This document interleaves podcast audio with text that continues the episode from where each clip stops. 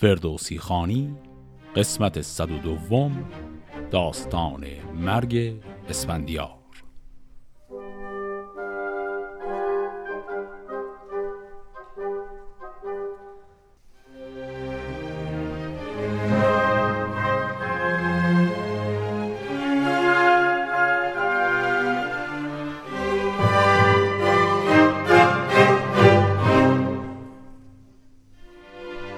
قسمت قبل اونجا به پایان رسید که سیمرغ به داد رستم رسید. زخمهای او رو مرهم کرد زخمهای رخش رو هم مرهم کرد و بعد از اون اول به رستم نهیب داد که اسپندیار چیزی در سرنوشتش هست و اون همینه که هر کس او رو بکشه به نفرین بزرگ دوچار میشه و یا زندگی پر از رنجی خواهد داشت یا خودش به زودی میمیره.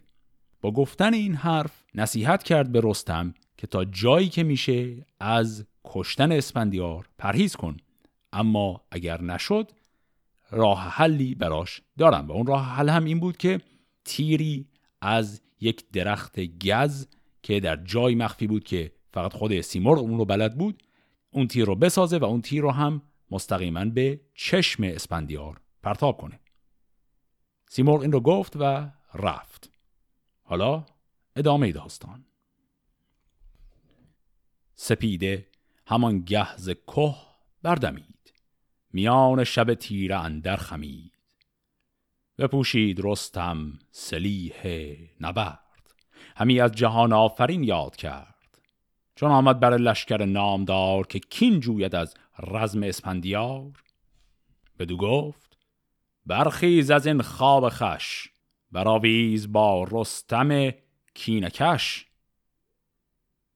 چو بشنید آوازش اسپندیار سلیح جهان پیش او گشت خار چون این گفت پس با پشوتن که شیر نباشد بر مرد جادو دلیر.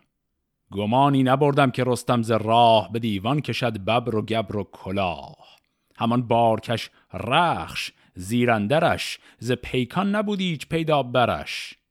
شنیدم که دستان جادو پرست به هنگام یازد به خورشید دست. چو خشمارد از جادوان بگذرد. برابر نکردم پس این با خرد. این حرفایی که الان شنیدیم اسپندیار زد ارجاع داشت به یک نکته که من قسمت قبل هم گفته بودم. یک توضیح قسمت قبل دادم درباره همون ادامه بحث روینتنی اسپندیار که گفتم اسپندیار شخصا نگاه منفی نسبت به خاندان رستم به خصوص زال داره. به خاطر اینکه اعتقاد داره اینها اهل جادو و تقلب هستند. الان داره به همون اشاره می‌کنه. الان که صبح شده رستم نهیب زد که بیا جنگ رو ادامه بدیم اسپندیار داره میگه اینو من دیروز تا حد مرگ نابودش کرده بودم. الان انگار نه انگار زخماش مرهم پیدا کرده اسبش هم سالم شده. این حتما تاثیر جادوییه که زال داره. و گفت زور بازوی عادی جلوی اینجور جادوها جواب نمیده. این دقیقا میشه گفت ادامه همون بحث پیچیدگی که درباره روینتنی اسپندیار داشتیم. اسپندیار روینتنی رو انکار کرد و درباره تاثیر جادو بر خودش هم هیچ حرفی نزد. و الان اینجا هم داریم می‌بینیم که طرف مقابل رو داره متهم به دسترسی به جادو می‌کنه. حالا پشوتن این جواب رو میده. پشوتن بدو گفت با آب چشم. که با دشمنت با تیمار و خشم. چه بودت که امروز پژمرده ای همانا به شب خواب نشمرده ای میان جهان این دو یل را چه بود که چندین همی رنج باید فزود؟ ندانم که بخت که شد کند رو که کین آورد هر زمان نو به نو. بپوشید جوشن یل اسپندیار. بیامد بر رستم نامدار خروشید چون روی رستم بدید. که نام تو باد از جهان ناپدید. فراموش کردی تو سگزی مگر کمان و بر گرد پرخاش خر؟ زنی رنگ زالی بدین سان درست وگرنی که پایت همی گور جست. بکوبمت از آن گونه امروز یال که از این پس نبیند تو را زنده زال. چون گفت رستم به دسپندیار که ای سیر ناگشته از کارزار من امروز نز بهر جنگ آمدم پی پوزش و نام و ننگ آمدم. بترس از جهانداری از دان پاک خرد را مکن با دل اندر مقاک تو با من به بیداد کوشی همی دو چشم خرد را بپوشی همی به دادار زردشت و دین بهی به نوش آزر و آزر فرهی به خورشید و ماه و به دستا و زند که دل را بتابیز راه گزند. نگیری به یادان سخنها که رفت وگر پوست بر تن کسی را بکفت. بیایی ببینی یکی خان من رونده است کام تو بر جان من. گشایم در گنج دیرین باز. کجا گرد کردم به سال دراز؟ کنم بار بر بارگی های خیش به گنجور ده تا براند ز پیش. برابر همی با تو آیم به راه. کنم هرچه فرماندهی پیش شاه پسر شاه بکشد مرا. شایدم. همان نیز اگر بند فرمایدم.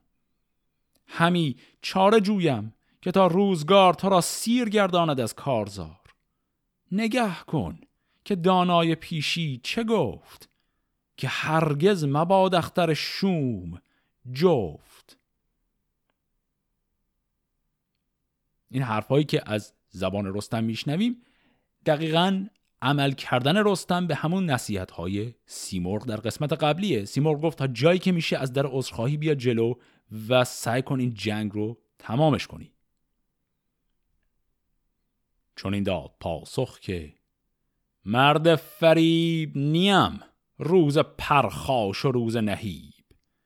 از ایوان و خان چند گویی همی رخ آشتی را بشویی همی. اگر زنده خواهی که مانی به جای نخستین سخن بند ما را بسای.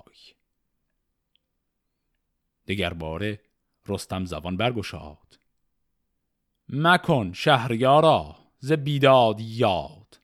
مکن نام من زشت و جان تو خار که جز بد نیاید از این کارزار. هزارانت گوهر دهم شاهوار ابا یاره زر و با گوشوار. هزارانت ریدکت هم نوش لب پرستنده باشد تو را روز و شب. هزارت کنیزک دهم خلوخی که زیبای تاجند و با فرخی. در گنج سام و نریمان و زال گشاده کنم پیشت ای بی همال همه پاک پیش تو گرد آورم ز زاولستان نیز مرد آورم. که تا مرد تو را پاک فرمان برند گه رزب بدخواه را بشکرند.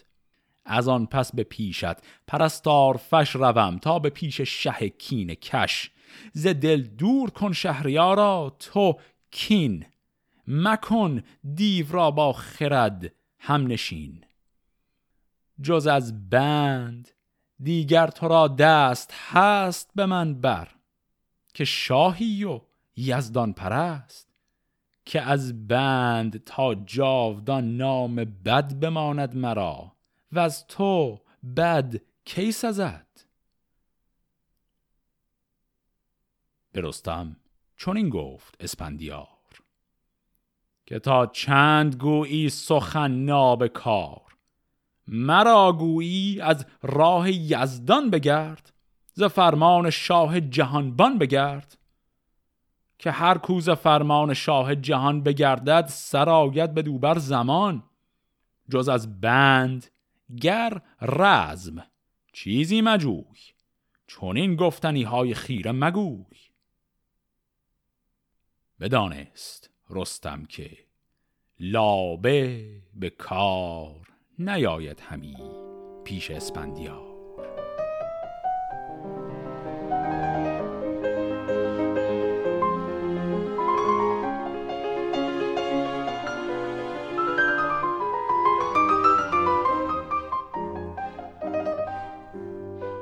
پس رستم تمام تلاش خودش رو برای متوقف کردن این جنگ طبق دستوری که سیمرغ بهش داده بود کرد اما به نتیجه نرسید. کمان را به زه کرد و آن تیر گز که پیکانش را داده بود آب رز همی راند تیر گز اندر کمان. سر خیش کرده سوی آسمان.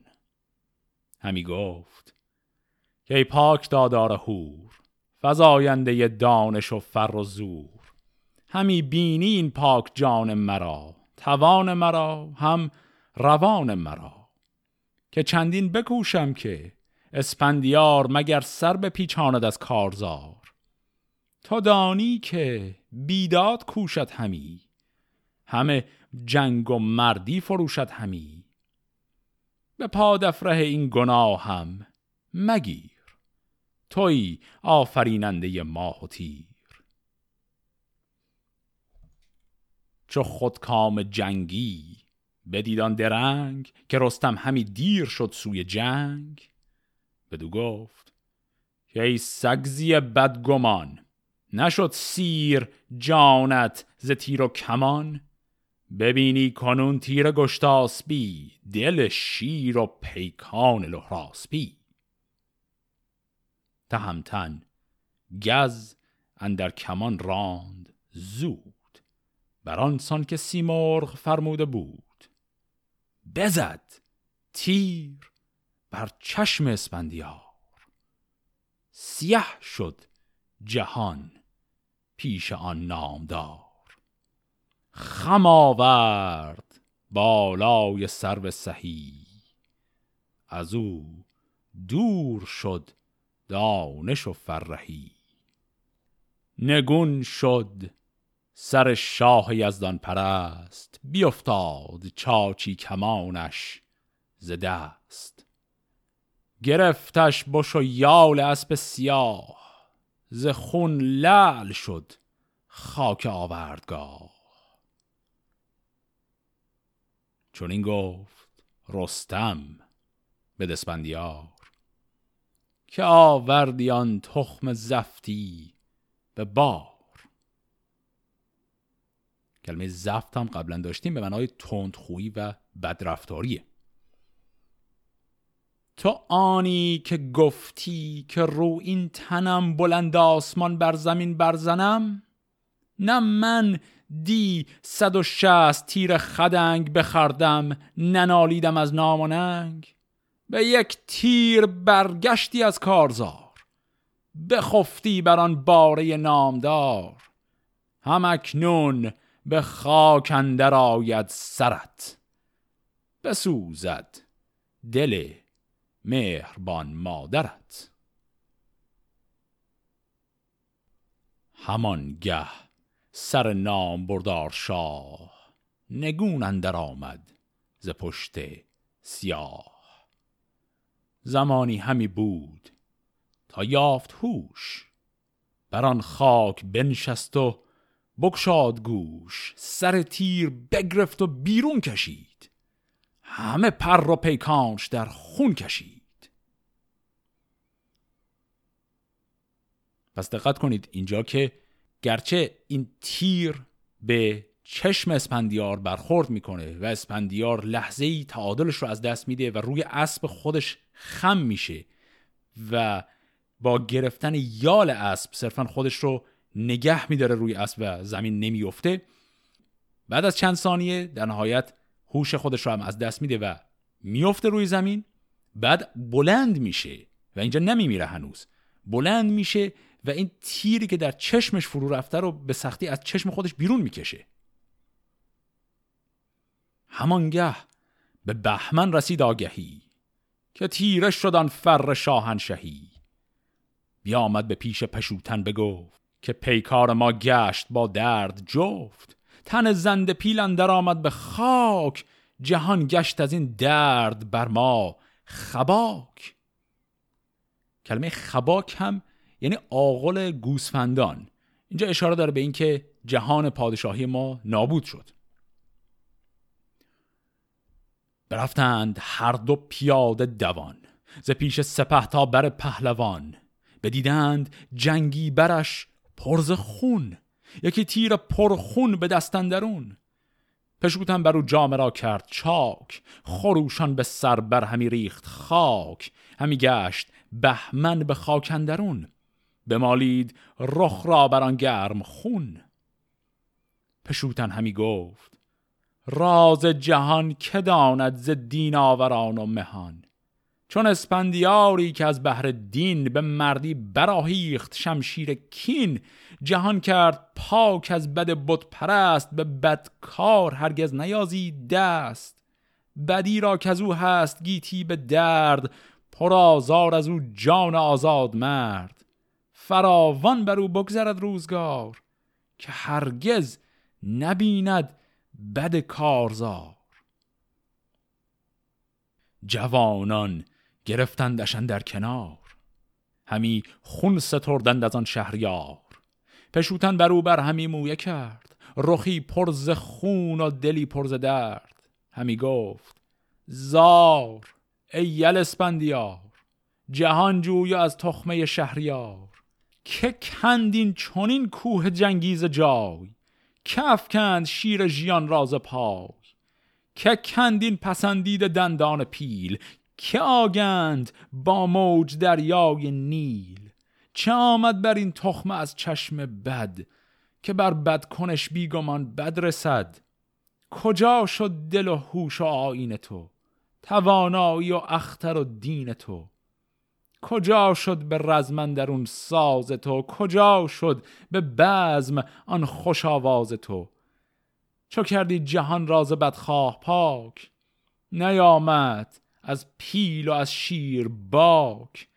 کنون کامدت سودمندی به کار همی خاک بینمت پروردگار.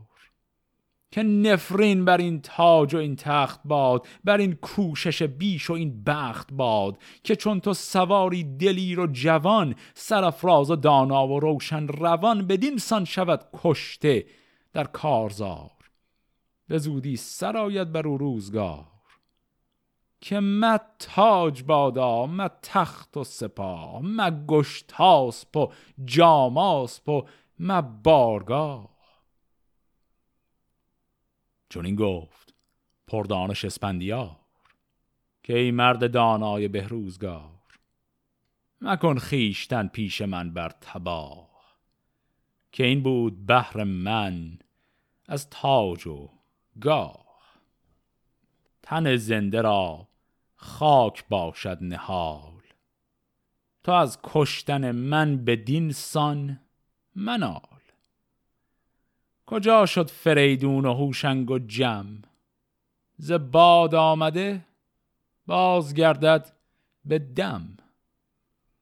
همان پاکزاد نیاگان ما گزید سرفراز پاکان ما برفتند و ما را سپردند جای. نماند کس اندر سپنجی سرای. فراوان بکوشیدم من در جهان چه در آشکار و چه اندر نهان که تا رای یزدان به جای آورم خرد را به دین رهنمای آورم. چون از من گرفتین سخن روشنی زبد بسته شد دست آهرمنی. زمان بیازید چنگال تیز نبود زو مرا روزگار گریز. امید من آن است. که در بهشت دل افروز من بدرود هرچه کشت. به مردی مرا پور دستان نکشت. نگه کن بدین گز که دارم به مشت. بدین چوب شد روزگارم به سر. ز سیمرغ و از رستم چارگر. فسون ها و نیرنگ ها زال ساخت که اروند و بند جهان او شناخت. پس اینجا واضح شد که اسپندیار نقشه‌ای که داشتن برای کشتنش رو توجه شده و فهمیده که این تیر خاصی که بهش پرتاب شده این به دستور سیمرغ بوده و باز هم دیدیم که اون حرفش درباره جادوگر بودن زال رو داره تکرار می‌کنه. چون اسپندیار این سخن یاد کرد بپیچید و بگریست رستم به درد. چون این گفت که از دیو ناسازگار تو را بهره رنج من آمد به کار. چنان است کو گفت یک سرسخون ز مردی به کجی نیفکند بن که تا من به گیتی کمر بسته ام. بسی رزم گردن کشان جسته ام سواری ندیدم چون اسپندیار زرهدار با جوشن کارزار. چو بیچاره برگشتم از دست اوی بدیدم کمان و بر و شست اوی. سوی چاره گشتم ز بیچارگی ندادم به دوست سر به یک بارگی.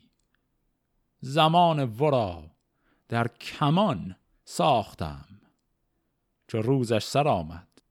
بیانداختم گرو را همی روز باز آمدی مرا کار گز کی فراز آمدی. از این خاک تیره بباید شدن. به پرهیز یک دم نشاید زدن. همان است که از بد بهانه منم. و از این تیر گز در فسانه منم.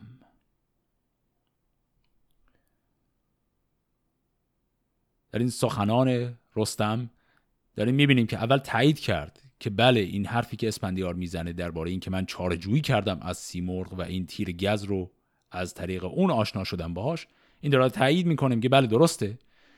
و بعد هم دیدیم که رستم اون چیزی که در کل این داستان ازش میترسید الان داره بهش اعتراف می‌کنه.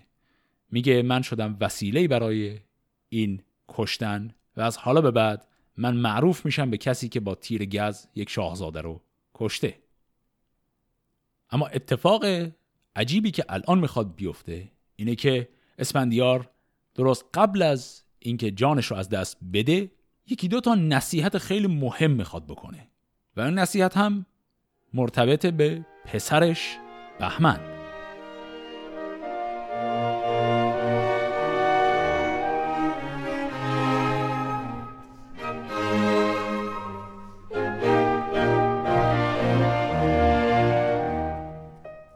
چنین گفت با رستم اسپندیار. که اکنون سر آمد مرا روزگار تو اکنون مپرهیز و خیز ایدر آی که ما را دگرگونه‌تر گشت رای مگر بشنوی پند و اندرز من بدانی سر مایه و ارز من. بکوشی و آن را به جای آوری بزرگی بر او رهنمای آوری. پس اسپندیار داره به رستم میگه حالا من دارم میمیرم اما از من فاصله نگیر. بیا می‌خوام یک صحبتی باد بکنم. تهمتن به گفتار او داشت گوش. پیاده بیامد برش با خروش. همین ریخت از دیدگان آب گرم. همین مویه کردش به داوای نرم.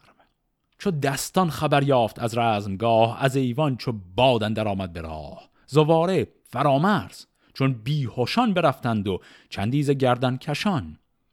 خروشی برآمد از آوردگاه که تاریک شد روی خورشید ماه. به رستم همی گفت زال ای پسر تو را بیش گریم به درد جگر که ایدون شنیدم ز دانای چین و شناسان ایران زمین که هر کس که او خون اسپندیار بریزد سرایت بر او روزگار. بدین گیتیش رنج و سختی بود به برگشتنش شوربختی بود. پس دیدیم که اینجا زال هم عین حرفی که سیمرغ قبلا زده بود رو تکرار کرد. گفت که در پیشگویی ها آمده کسی که قاتل اسپندیار بشه یا در رنج و سختی زندگی خواهد کرد یا به زودی میمیره. چون این گفت با رستم اسپندیار. که از تو ندیدم بد روزگار. زمانه چنین بود. بودان چه بود. سخن هرچه گویم به باید شنود. بهانه تو بودی. پدر بود زمان. نه رستم نه سیمرغ و تیر و کمان. مرا گفت رو سیستان را بسوز. نخواهم که از این پس بود نیم روز. بکوشید تا لشکر و تاج و گنج بدو ماند و من بمانم به رنج. کنون بهمن این نامور پور من خردمند و بیدار دستور من بمیرم پدروارش اندر پذیر همه هرچه گویم تو را یادگیر. به زاول ستان در ورا شاد دار سخنهای بدگوی را باد دار. بیاموزش آرایش کارزار نشستنگه بزم و دشت شکار. می و رامش و زخم چوگان و بار بزرگی و برخوردن از روزگار. چون این گفت جاماس به گمبود نام که هرگز به گیتی مبیناد کام که بهمن ز من یادگاری بود تر شهریاری بود. پس وصیتی که الان اسپندیار می‌خواست به رستم بکنه این بود که لطف کن و الان که من دارم میمیرم پسر من بهمن رو تحت پوشش خودت بگیر و او رو بزرگش کن و آداب و اصول پهلوانی رو بهش یاد بده این بسیار شبیه اتفاقی که برای سیاوش هم افتاده بود. البته سیاوش وقتی بچه بود از منزل کیکاووس رفت و رستم بزرگش کرد. بهمن هم الان به سفارش اسپندیار می‌خواد سپرده بشه به رستم. دو تا نکته است. یکیش اینه که این جریان چیه که اینها فرزندان خودشون رو میسپارن به یکی دیگه؟ در کل به نظر می‌رسه در ایران قدیم یا حداقل در گزارش هایی که از آداب و رسوم ایران قدیم در شاهنامه آمده این یک رسمی بوده که در کل مرسوم بوده. یعنی خاندان های بزرگ خیلی اوقات پسران خودشون رو از منزل دور می‌کردن و میفرستادن به خاندان های اطراف که تحت نظارت اونها بزرگ شن. و دلایلشون هم معمولا این بوده که اول می‌خواستن روابط سیاسی بین این خاندانهای بزرگ حفظ بشه با این داد و ستد فرزندانشون. دوم اینکه یک جور ارزش می‌دونستن این رو که پسر پیش خانواده خودش اگر بزرگ بشه این ممکنه لوس بار بیاد و درست تربیت نشه و به همین دلیل بفرستنش پیش یک خانواده پهلوان دیگه معمولا بهتر تربیت میشه. این چیزی که در کل در داستانهای شاهنامه ما داریم. حالا غیر از این داستان سیاوش و این داستان الان بهمن ما جلوتر به داستانهای ساسانیان هم که برسیم موارد این شکلی می‌بینیم. مثلا برای بزرگ شدن اردشیر اولین شاه ساسانی عین همین قضیه رو داریم. جلوتر از اون برای بهرام گور پادشاه ساسانی دیگه باز عین این رو داریم که فرزند شاه رو میفرستن پیش کس دیگری. این از این بابت خیلی عجیب نیست. اما چیزی که اینجا عجیبه اینه که اسفندیار همه الان به دست رستم کشته شده و داره به رستم میگه این بچه من رو تو بزرگ کن. یعنی درسته که حالا فرزند رو به دیگری سپردن عجیب نیست اما داره میسپره به قاتل خودش. دلیلش همون چیزی که چند بیت قبلتر گفت. گفت قاتل واقعی من پدرمه تو نیستی. و من ترجیح میدم این بچه پیش پدر من بزرگ نشه. پیش تو بزرگ شه خیلی بهتره. رستم هم این جواب رو میده. تهمتن چو بشنید. بر پای خواست به برزد به فرمان او دست راست. که اگر بگذری زین سخن نگذرم. سخن هرچه گفتی به جای آورم. نشانمش بر نام بر تخت آج نهم بر سرش بر دلارای تاج. زرستم چو بشنید گویا سخن بدو گفت نو گیر چون شد کهن. چون آندان که یزدان گوای من است. بر این دین به رهنمای من است. که از این نیکویی ها که تو کرده ای ز شاهان پیشین که پرورده ای. کن نیک نامت به بد بازگشت ز من روی گیتی پرآواز گشت. غم آمد روان مرا بهر زین. چون این بود رای جهان آفرین. چون این گفت پس با پشوتن که من نجویم همی زین جهان جز کفن. چون من بگذرم زین سپنجی سرای تو لشکر بیارای و شو باز جای. چو رفتی به دیران پدر را بگوی که چون کامیابی بهانه مجوی. زمان سراسر به کام تو گشت همه مهرها زیر نام تو گشت. امیدم نه این بود نزدیک تو. سزا این بود از جان تاریک تو. جهان راست کردم به شمشیر داد. به بد کس نیارست کرد از تو یاد. به دیران چو دین بهی راست گشت بزرگی و شاهی مرا خواست گشت. به پیش سران پندها دادیم نهانی به کشتن فرستادیم. کنون زین سخن یافتی کام دل. بیارای و بنشین به دارام دل. چون ایمن شدی مرگ را دور کن به دیوان شاهی یکی سور کن. تو را تخت سختی و کوشش مرا. تو را تاج تابوت و پوشش مرا. چه گفتان جهان دید دهقان پیر که نگریزد از مرگ پیکان تیر. مشو ایمن از گنج و تاج و سپاه روانم تو را چشم دارد به راه. چونایی به هم پیش داور شویم بگوییم و گفتار او بشنویم. پس در این چند جمله هم پیغامش به پدرش رو به پشوتن گفت. نکته مهم این پیغامم آخرش بود که گفت خیلی به این تاجی که برات مونده قره نشو بالاخره تا هم میمیری و روح من در اون دنیا منتظره تا تو بمیری. بعد که روح تو هم پیوست به من دوتایی با هم میریم پیش خدا تا قضاوت کنه دربارمون. این حرف رو که زد الان می‌خواد پیغام خودش به مادرش رو هم به پشوتن بگه. که از او بازگردی. به مادر بگوی که مرگ آمدن باز پرخاش جوی. که با تیر او گبر چون باد بود گذر کرد اگر کوه پولاد بود. پس من تا زود آیی ای مهربان تا از من مرنج مرنجان روان. برهنه مکن روی بر انجمن. مبین نیز چهر من اندر کفن. ز دیدار زاری بیافزایدت کس از بخردان نیز نستایدت. پس وصیتش به مادرش این بود که نگران نباش تو به زودی بعد از من خواهی مرد و ما در اون دنیا همدیگر رو خیلی سریع خواهیم دید. و علاوه بر اون هم گفت که چهره من در کفن رو نبین چون داغ دل تازه میشه و زیاد گریه می‌کنی و این کار جلوی دیگران خوب نیست. این رو که گفت الان می‌خواد برای همسرش و خواهرانش وصیتی کنه و باز هم به پشوتن بگه. همان خواهران را و جفت مرا که جویا بودندی نهفته مرا بگویی بدان پرهنر بخردان که پدرود باشید تا جاودان. ز تاج پدر بر سرم بد رسید. در گنج را جان من شد کلید.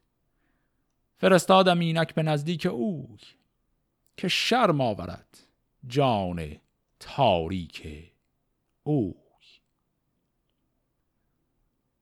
بگفتین و برزد یکی تیز دم که بر من ز گشتاسب آمد ستم.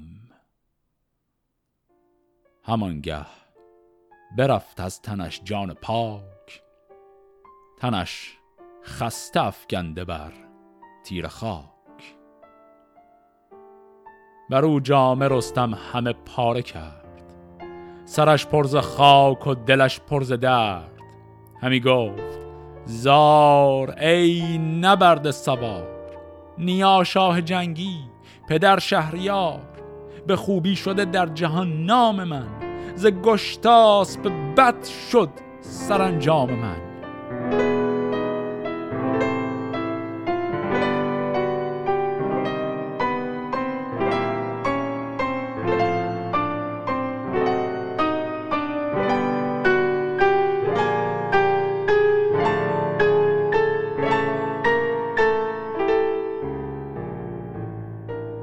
چو بسیار بگریست با کشته گفت که ای در جهان شاه بیار و جفت فراز تو باد آسمان بهشت بدندیش تو بدرود هرچه کشت. زواره بدو گفت که نامدار؟ نبایست پذرفت از اوزین هار ز دهقان تو نشنید این داستان که یاد آرد از گفته باستان که اگر پروری بچه نر شیر شود تیزدندان و گردد دلیر. چو سر برکشد زود جویت شکار. نخست اندر آید به پروردگار. دو پهلو براشفته از چشم بد. نخستین از این بد به زاول رسد. چو شد کشته شاهی چون اسپندیار نبیند از این پس بهی روزگار. ز بهمن رسد بد به زاول ستان بپیچند پیران کاول ستان نگه کن که چون او شود تاجدار به پیش آورد کین اسپندیار پس حرف زواره خطاب به رستم رو شنیدیم. مثالی که زد گفت بچه شیر رو اگر بزرگش کنی به سن بلوغ که برسه می‌خواد شکار کنه. اولین کسی رو که شکار می‌کنه صاحب خودشه.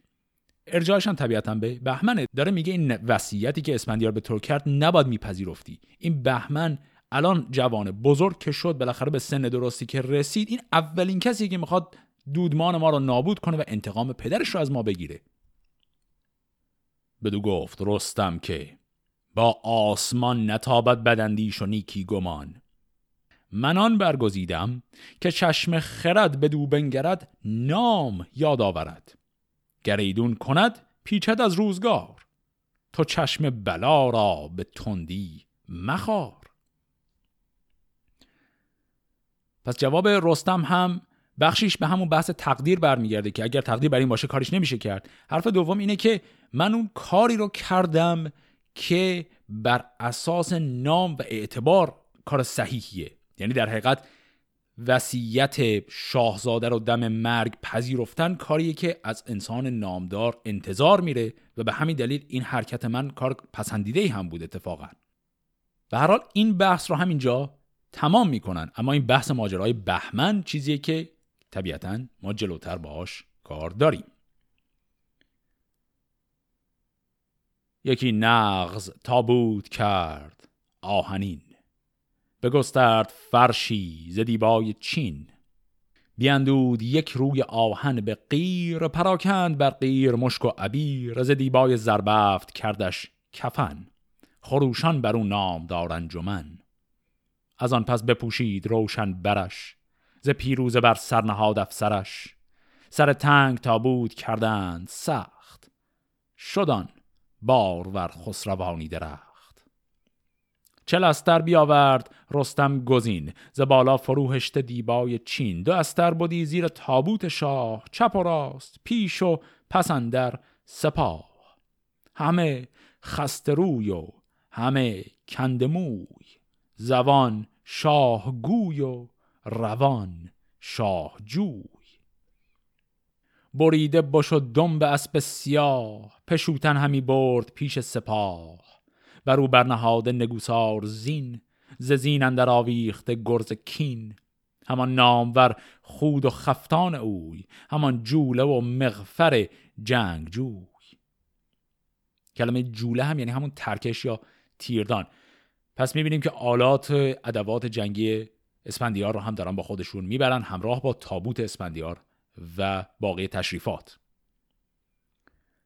سپه رفت و بهمن به زاول بماند. به مژگان همی خون دل برفشاند. تهمتن بردش به دیوان خیش همی پرورانید چون جان خیش پس به این شکل اسپندیار رو برگردوندن به کاخ پدرش و بهمن هم طبیعتا موند پیش رستم. به گشتاسب آگاهی آمد ز راه نگون شد سر نام بردار شاه. همه جامه ها چاک زد بر برش به خاکندر آمد سر و افسرش. خروشی برآمد از ایوان به زار جهان شد پر از نام اسپندیار. به دیران ز هر سو که رفت آگهی بیانداخت هر کس کلاه مهی. همی گفت گشتاسب کی پاک دین که چون تو نبیند زمان و زمین. پس از روزگار منو چهر باز نیامد چو تو نیز گردن فراز. بیالود تیغ و بپالود کیش جهان را همی داشت بر جای خیش بزرگان ایران گرفتند خشم. از آزرم گشتاسب شستند چشم به داواز گفتند که ای شوربخت! چو اسپندیاری تو از بهر تخت به زاول فرستی به کشتن دهی! تو بر گاه تاج مهی برنهی! سرت را ز تاج کیان شرم باد!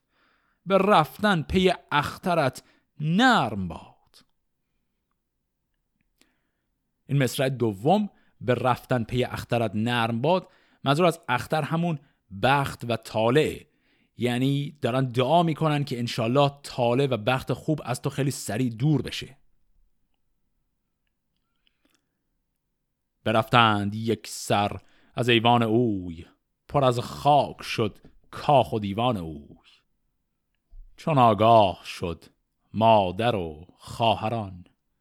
از ایوان برفتند با دختران برهنه سر و پای. پر گرد و خاک به تن بر همه جامه ها کرده چاک. پشوتن همی رفت گریان به راه. پس پشت تابوت و اسب سیاه زنان از پشوتن در آویختند همی خون ز مژگان فرو ریختند که از این تنگ تابوت سر برگشای. تن کشته از دور ما را نمای. بشوتن غمی شد میان زنان. خروشان و گوشت از دو بازو کنان. به داهنگران گفت سوهان تیز بیارید که آمد کنون رست خیز. سر تنگ تابوت را باز کرد به نوی یکی مویه آغاز کرد. چو مادرش با خواهران روی شاه پر از مشک دیدند و ریش سیاه. بشد هوش پوشیده رویان اوی پر از خون دل جد مویان اوی. چون از بیهوشی باز هوش آمدند به نزدیک فرخ سروش آمدند برفتند یک سرز بالین شاه. خروشان به نزدیک اسب سیاه پسودند پر مهریال و برش. کتایون همی ریخت خاک از سرش که از او شاه را روز برگشته بود به داورد بر پشت او کشته بود. که از این پس کرا برد خواهی به جنگ کرا داد خواهی به چنگ نهنگ. این جمله که شنیدیم جمله کتایون خطاب به اسب سیاه اسپندیار به یالش همی اندر آویختند همی خاک بر تارکش ریختند. به دبر اندر آمد خروش سپاه پشوتن بیامد به دیوان شاه. خروشید و دیدش نبردش نماز. بیامد به نزدیک تختش فراز. به داواز گفت ای سر سرکشان ز برگشتن بختت آمد نشان.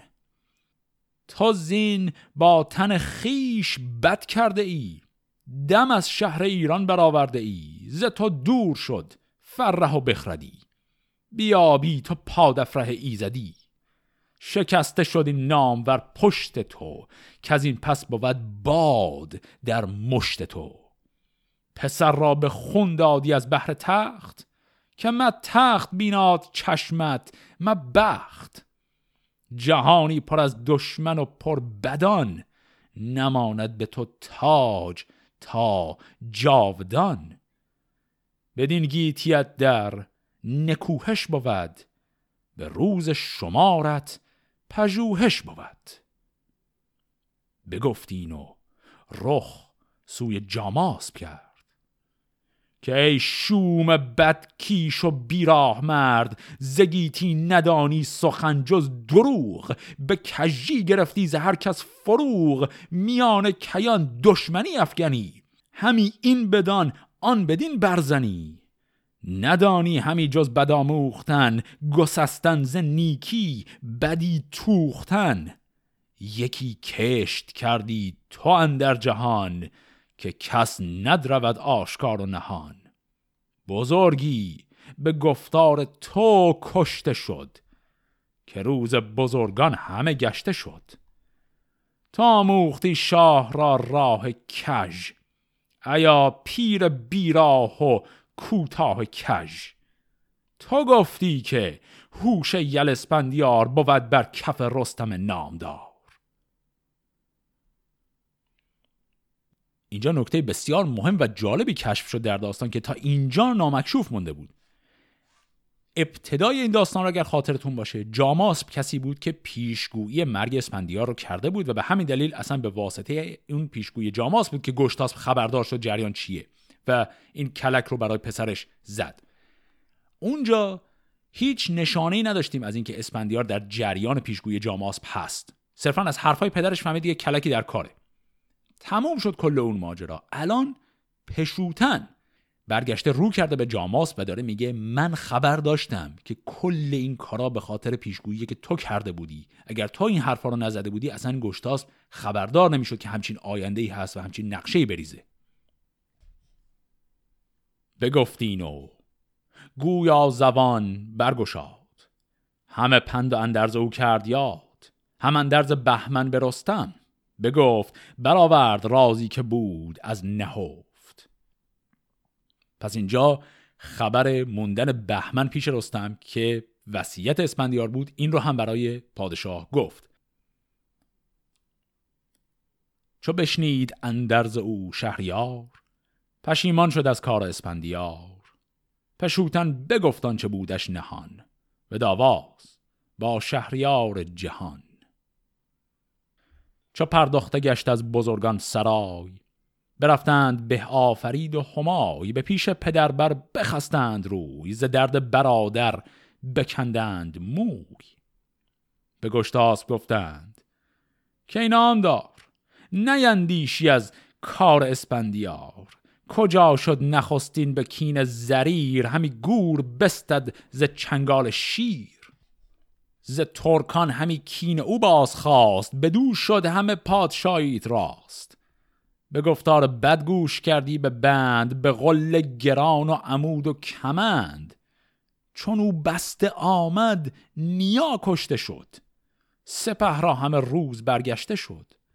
چون ارجاسب آمد ز خلخ به بلخ همه زندگانی شد از رنج تلخ. چون ما را که پوشیده داریم روی برهنه بیاورد از ایوان به کوی. چون اوشازر زرد هشتی بکشت گرفت آن زمان پادشاهی به مشت.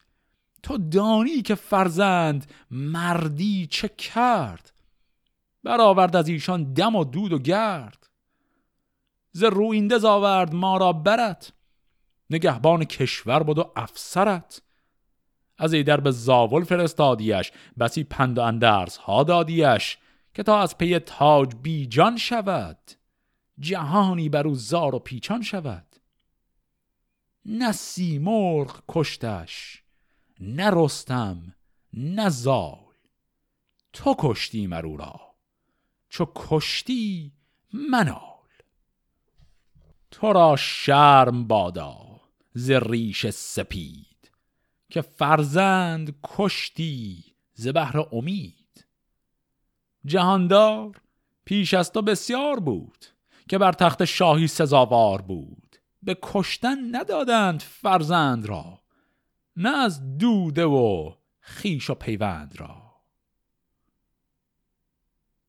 اینهایی که شنیدیم حرفهای دوتا دختر گشتاس بود که یک دور کل ماجرای فخرافرینی های اسپندیار رو مرور کردن و در نهایت هم حرف اصلی رو رک و گذاشتن جلوی پدرشون. همونطور که می‌بینیم دیگه الان هیچ کس به گشتاس احترامی نمی‌گذاره. به هر حال هرچی باشه پادشاهه اما دیگه احترام پادشاهیش هم نگه نمیدارن. هرچی می‌خوان دیگه رو کراس بهش میگن. چون این گفت پس با پشوتن که خیز بر این آتش تیز بر آب ریز. بیامد پشوتن از ایوان شاه زنان را بیاورد از آن جایگاه. پشوتن چون این گفت با مادرش.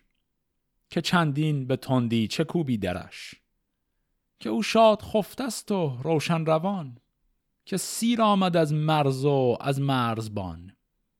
چه داری همی دل به تیمار اوی؟ کنون در بهشت است بازار اوی.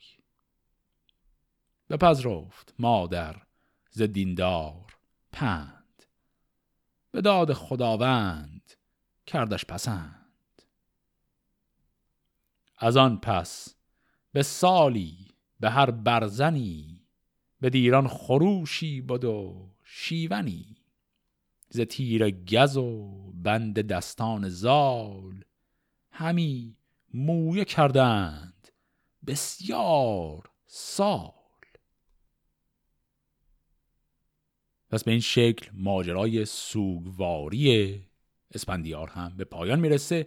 بیت آخری هم که الان دیدیم داره اشاره می‌کنه به همون جریانی که از رستم نام بد بین همه باقی موند. حالا کمی زمان می‌خواد بگذره و می‌خوایم برگردیم به زاولستان و ببینیم بهمن که الان با خانواده رستم داره بزرگ میشه چه وضعی داره.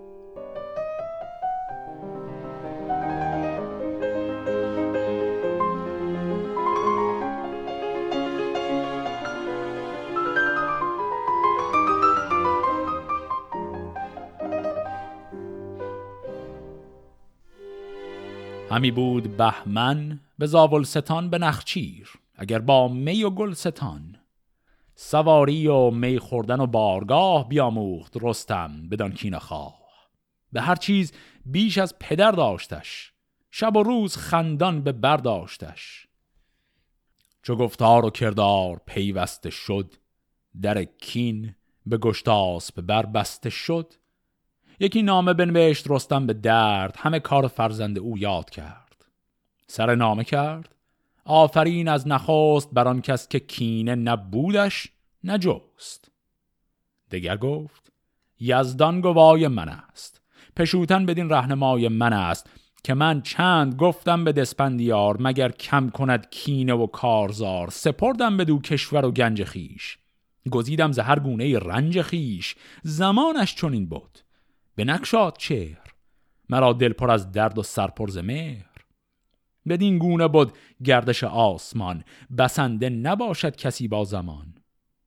کنون این جهان جوی نزد من است که فرختر از اورمزد من است. هنرهای شاهانش آموختم از اندرز فام خرد توختم. چو پیمان کند شاه پوزش پذیر که از این پس نیندیشد از کار تیر. نهان من و جان من پیش اوست. اگر گنج و تاج است اگر مغز و پوست. پس الان که می‌بینیم زمان گذشته معلوم نیست دقیقا چقدر گذشته اما به حال مدتی گذشته از اون ماجرا و داغ این جریان خوابیده رستم یک نامه ای الان نوشت خطاب به گشتاس و در اون نامه این رو ذکر کرد که من نوه تو طبق وصیت فرزند تو بزرگش کردم نگش داشتم پیش خودم و این نامه رو در حقیقت به این معنا فرستاد که بیا و این کینه خواهی ها رو دیگه تمامش کنیم. الان همه چیز به حالت صلح و آرامش برگرده و من هم در مقام چاکری و نوکری تو به عنوان پادشاه حاضر هستم. چنان نامه شد نزد شاه جهان. پراگنده گشت از میان مهان. پشوتن بیامد گواهی بداد. سخنهای رستم همه کرد یاد. همان زاری و پند و اروند اوی سخن گفتن از مهر و پیوند اوی. از آن نام بر شاه خشنود گشت گراینده را آمدن سود گشت.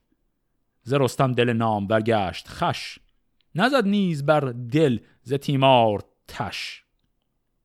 همان در زمان نام پاسخ نبشت به باغ بزرگی درختی بکشت. چون این گفت که از دور چرخ بلند چو خواهد رسیدن کسی را گزند. به پرهیز چون باز دارد کسی وگر سوی دانش گراید کسی. پشوتن بگفتان چه درخواستی دل من به خوبی بیاراستی. ز گردون گردان که یارد گذشت؟ خردمند گرد گذشته نگشت. تو آنی که بودی و زان بهتری به هند و به قنوج بر مهتری. ز بیشی هر چت بباید بخواه ز تخت و ز مهر و ز تیغ و کلاه. پس اینی که خوندیم شد پاسخ گشتاسب عملا گشتاسب به واسطه شهادتی که پشوتن داد بر استواری سخنان رستم پذیرفت و گفت که بله ما جایگاه تو رو میپذیریم و اصلا ما دعوایی باهات نداریم. در حقیقت همه چیز برگشت به حالت اولش حداقل فعلا. یعنی خاندان گشتاس مثلا دعوایی نداشت از همون اول با رستم. الان هم داره میگه ما دعوایی نداریم. البته همونطور که عرض کردم این فقط فعلا به این شکله. فرستاده. پاسخ بیاورد. زود. بدان سان که رستمش فرموده بود. چون این تا برآمد بر این گاه چند ببود شاهزاده به بالا بلند. خردمند و با دانش و دستگاه ز شاهان برافراخت فرخ کلاه. بدانست جاماسب از نیک و بد که آن پادشاهی به بهمن رسد. به گشتاسب گفت ای پسندیده شاه تو را کرد باید به بهمن نگاه. ز دانش پدر هرچه جستن دروی به جای آمد و گشت با آبروی به بیگان شهری فراوان بماند کسی نامه تو برو بر نخواند. به بهمن یکی نامه باید نبشت به سان درختی به باغ بهشت. که داری به گیتی جزو یادگار گسارنده درد اسپندیار. پس الان سالها گذشته از اون جریان جاماسب که خب توانایی پیشگویی داره می‌دونه که پادشاه بعدی بهمن قراره باشه. و به همین دلیل الان به گشتاسب گفت که دیگه وقتش آروم آروم تقاضا کنی بهمن رو بفرستن به دربار. خوش آمد سخن شاه گشتاسب را. بفرمود فرخند جاماسب را که بنویس یک نامه نزدیک اوی یکی سوی گردنکش جنگ جوی که یزدان سپاس جهان پهلوان. کجا است و شادیم و روشن روان؟ نبیره که از جان گرامی تر است به دانش ز جاماسب نامی تر است. به بخت تو آموخت فرهنگ و رای. سزدگر فرستی کنون باز جای. یکی سوی بهمن که اندر زمان چون نام بخانی به زاول ممان که ما را به دیدارت آمد نیاز. برا رای کار و درنگی مساز. پس اینجا به دستور گشتاس جاماست دو تا نامه نوشت یکی خطاب به رستم که لطف کن و بهمن رو بفرست یکی هم خطاب به بهمن که گفت دیگه این نامه رو که گرفتی سریع جمع کن و بیا. به رستم چو برخان نام دبیر بدان شاد شد مرد دانش پذیر. ز چیزی که بودش به گنجن درون ز خفتان و از خنجر آبگون ز برگستوان و ز تیر و کمان ز کوپال و از خنجر هندوان ز کافور و از مشک و از عود تر هم از انبر و گوهر و سیم و زر ز پالای و از جامعه نابرید پرستار و از کودک نارسید کمرهای زرین و زرین ستام ز یاقوت بارنگ زرین دو جام همه پاک رستم به بهمن سپرد برنده به گنجور او برشمرد. تهمتن بیامد دو منزل به راه پس او را فرستاد نزدیک شاه. چو گشتاسب روی نبیره بدید شد از آب دیده رخش ناپدید. بدو گفت که اسپندیاری و بس نمانی به گیتی جز او را به کس. ورا یافت روشندل و یادگیر و از آن پس همی خواندش اردشیر. گوی بود با زور و برنده دست خردمند و دانا و یزدان پرست. چو بر پای بودی سرانگشت اوی ز زانو فروتر بودی مشت اوی همی آزمودش به یک چندگاه همی کرد بالای او را نگاه به میدان و چوگان و بزم و شکار. گوی بود مانند اسپندیار. خب در این چند بیت آخر هم دیدیم که گشتاس به محض اینکه نوه خودش رو می‌بینه میگه تو چهرت عین پدرته. بعد از اون هم یک بیت داریم که میگه از اونجا به بعد نام بهمن رو گذاشت اردشیر. این مقدار چیز عجیبی ممکنه به نظر بیاد. اجازه بدید یکی دو قسمت دیگه وقتی که باز با بهمن بیشتر کار داریم این قضیه نام اردشیر رو اونجا کمی بیشتر توضیح میدم. صرفا اینجا یادمون باشه که گشتاس از اینجا به بعد یک نام دوم به بهمن داد و اون هم اردشیره. از او هیچ گشتاس نشکیفتی به می خوردن اندرش بفریفتی. این فعل نشکیفتی یعنی شکیبایی نداشت. یعنی انقدر گشتاس رو دوستش داشت که نمی‌تونست تحمل دوریش رو داشته باشه. همی گفت که اینم جهاندار داد غمی بودم از بهر تیمار داد.